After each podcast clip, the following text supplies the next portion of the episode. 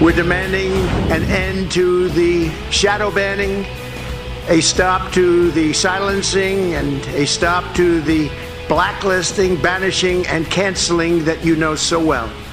Our case will prove this censorship is unlawful. So I think if this case is argued in the right way, it has the potential to go all the way to the Supreme Court and potentially be one of the defining cases of our time. I'll go a step further. I'd say the future of humanity itself depends on the outcome of Trump's lawsuit against the tech titans. And if he wins and we are able to share our ideas, our reporting, the other side freely in a marketplace of ideas, it could usher in the freest most prosperous era of human history, at least since the years after the revolution. This is what the left is terrified of. People ask me all the time, what do we do about this? How do we fight that issue? We have a profoundly corrupt political class at the top of this country and in the world that in concert with China and America American tech companies is daily pulling an iron curtain over the world. It is not one the world will escape from for thousands of years, if ever.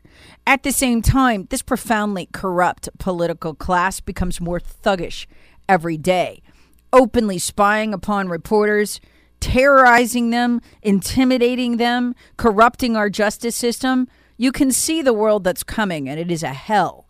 But there is one thing that could turn that on its face that could take us not just back to where we were, but to a better place than we've ever been before. And that's a free marketplace of ideas. For most of the Trump presidency until the end, Trump was not censored by big tech. His movement grew by 10 million. This terrifies them, probably more given the votes they shifted to Biden through fraud. Trump was able to win for one reason and only one reason because in the year, it just so happened, heading into his presidency for the first time ever in my lifetime, our side of the aisle reached political parity, media parity. We, for the first time, had a marketplace of ideas, and we were crushing it with ours.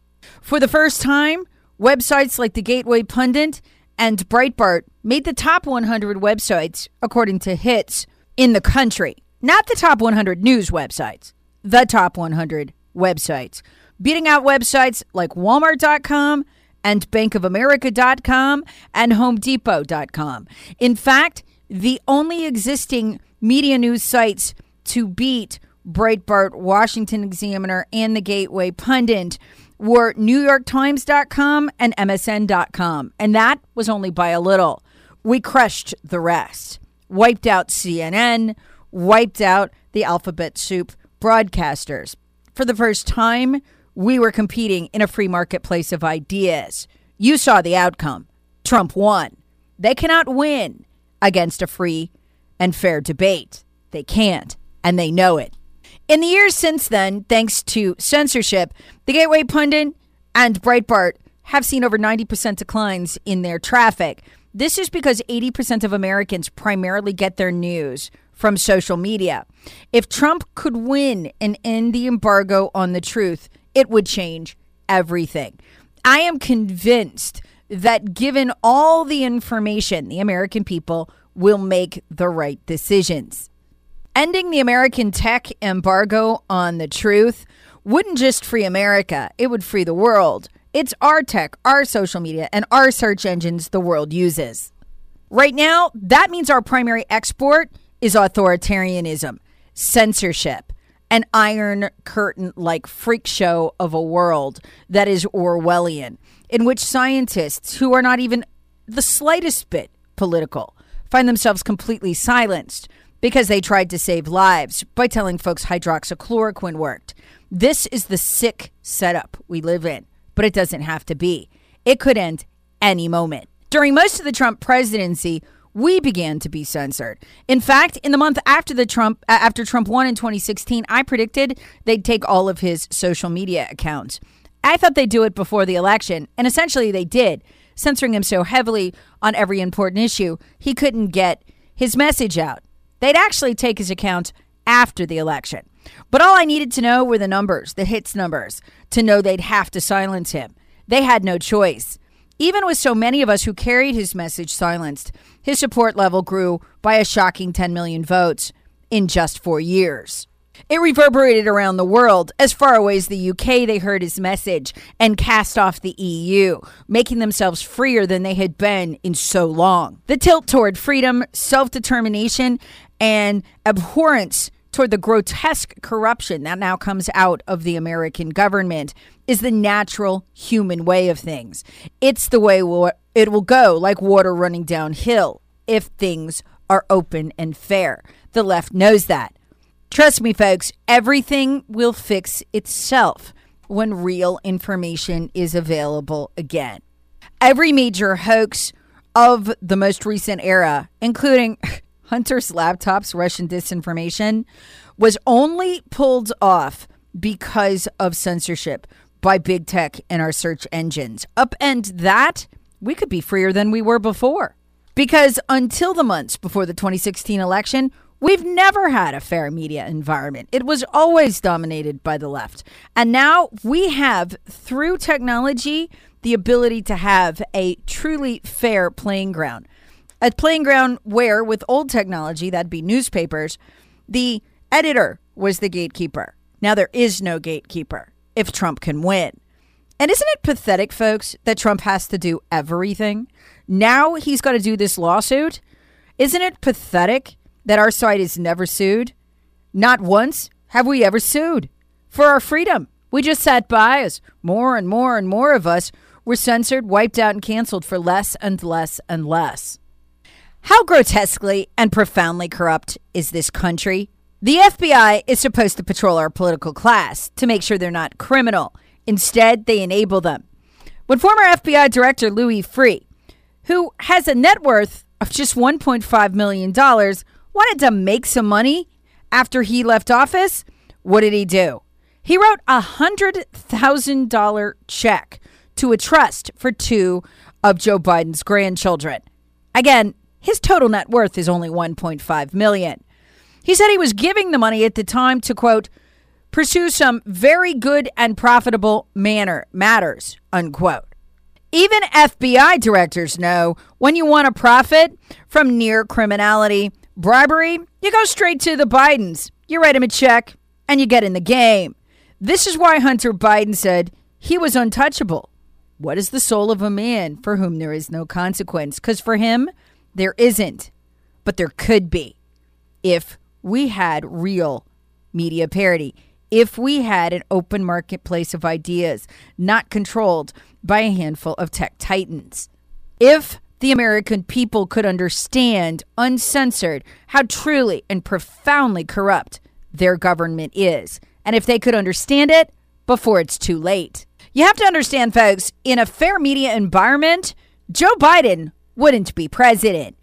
The news of what's on Hunter's laptop, including the child pornography, would have gone widespread before the election. The effects would have been unstoppable. None of this that we're watching right now would have or could have happened without the censorship that really picked up steam in the last three to four years. Winning this lawsuit is everything, not just for us as Americans, but for the world. Because if we lose, thug like political persecution will become the norm. We're already well on our way there, as this incredible story about Tucker Carlson exemplifies. First, he finds out the NSA is illegally reading his texts and emails without a warrant. Then this week he learned that the deep state had already distributed those emails to the media. There's two felonies there, folks.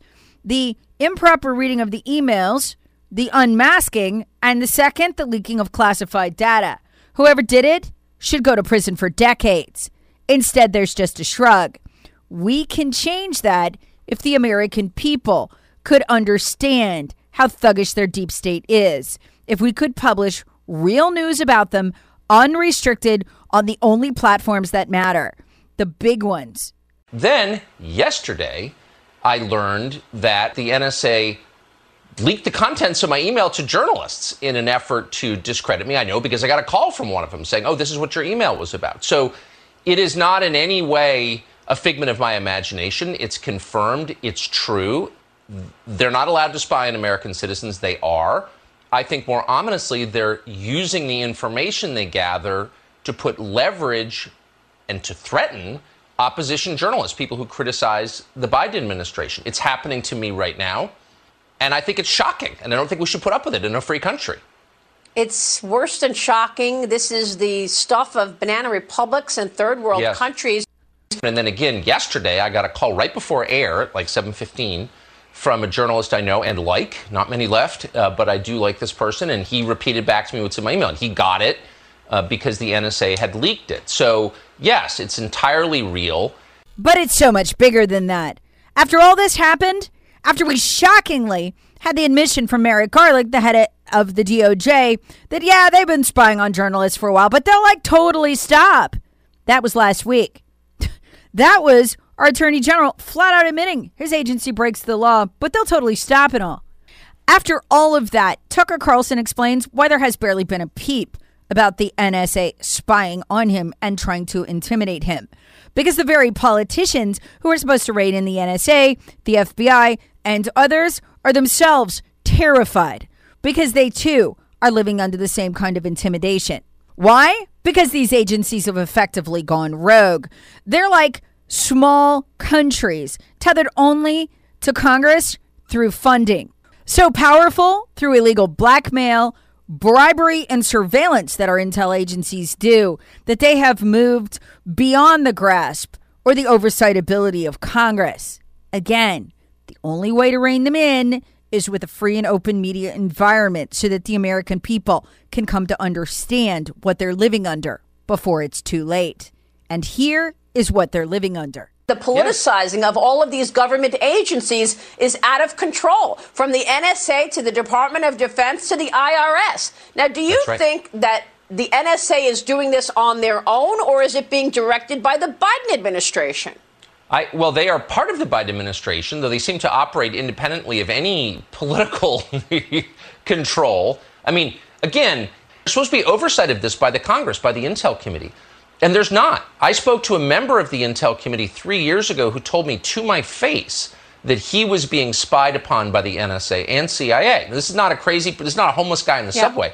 This is a sitting member of the Intel Committee who said the people he was supposed to be overseeing were spying on him, and there's nothing he can do about it. That's a totally dysfunctional, out of control third world system. The last administration did not fix it to their. I'm sorry to say it, but they didn't. They and they should be embarrassed of that. They should have and this administration is benefiting from it. Somebody needs to step up and say, this, this is scary, and we have to stop it now. As it stands right now, half the country, the persecuted half, is literally forbidden from having a political leader. Our leader has been depersoned and canceled on all these platforms. And it won't be unique to him. Let a little win get beneath Ron DeSantis' sails, let him start polling pretty good against the Democrat they'll do the same to him. In fact, if we don't fix this by the midterms, our candidates aren't going to be allowed to have campaigns. Mark my words on that. I've already told you the story of the Republican Senatorial Committee. It's the PAC that raises money for Republican Senate races and runs a lot of the ads. The Democrats have the Democratic Senatorial Committee. Well, in that battle for control of the Senate that came down to those two Georgia Senate races, Facebook just unilaterally decided it wasn't going to take any ads from the Republican Senatorial Committee, but would let the Democrat Senatorial Committee run all the ads it wanted to. This wasn't about the content of the ads. They just decided to deny a campaign to half the candidates. And they did. That is an ungodly amount of power. And it's something that we can't even do in radio. According to federal regulation, if we take one ad, we must take them all. We can't say we don't like the Democrat ads. They lie. We're not running them. We have to take them all. Mark my words, folks. If Trump loses this case or it's not resolved by the midterms, Republicans won't be allowed to run ads. They will simply be wiped completely out of their own races because if no one can find you on the internet, are you even in the race. It's like a tree that falls when no one's around. That's what's coming. And it will enable corruption of the kind we've never seen. Corruption of the kind where people disappear in the middle of the night from their homes, and anyone who tries to talk about it finds themselves and their accounts canceled. That is the flip side. And Donald Trump puts it exactly right. He's the only one of our leaders who talks this way. He's saying it'll end in horrific bloodshed if he doesn't win this case. He's not exaggerating. That is literally what's at stake for our side.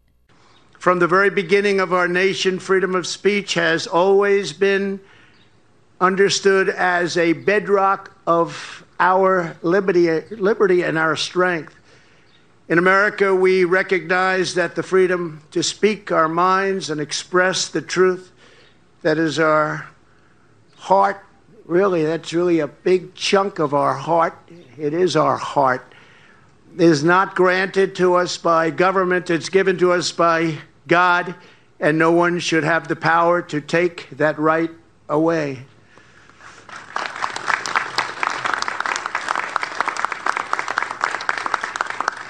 The founding fathers inscribed this right in the very first amendment to our Constitution because they knew that free speech is essential to the prevention and look to the prevention of horror and to the preservation of our republic.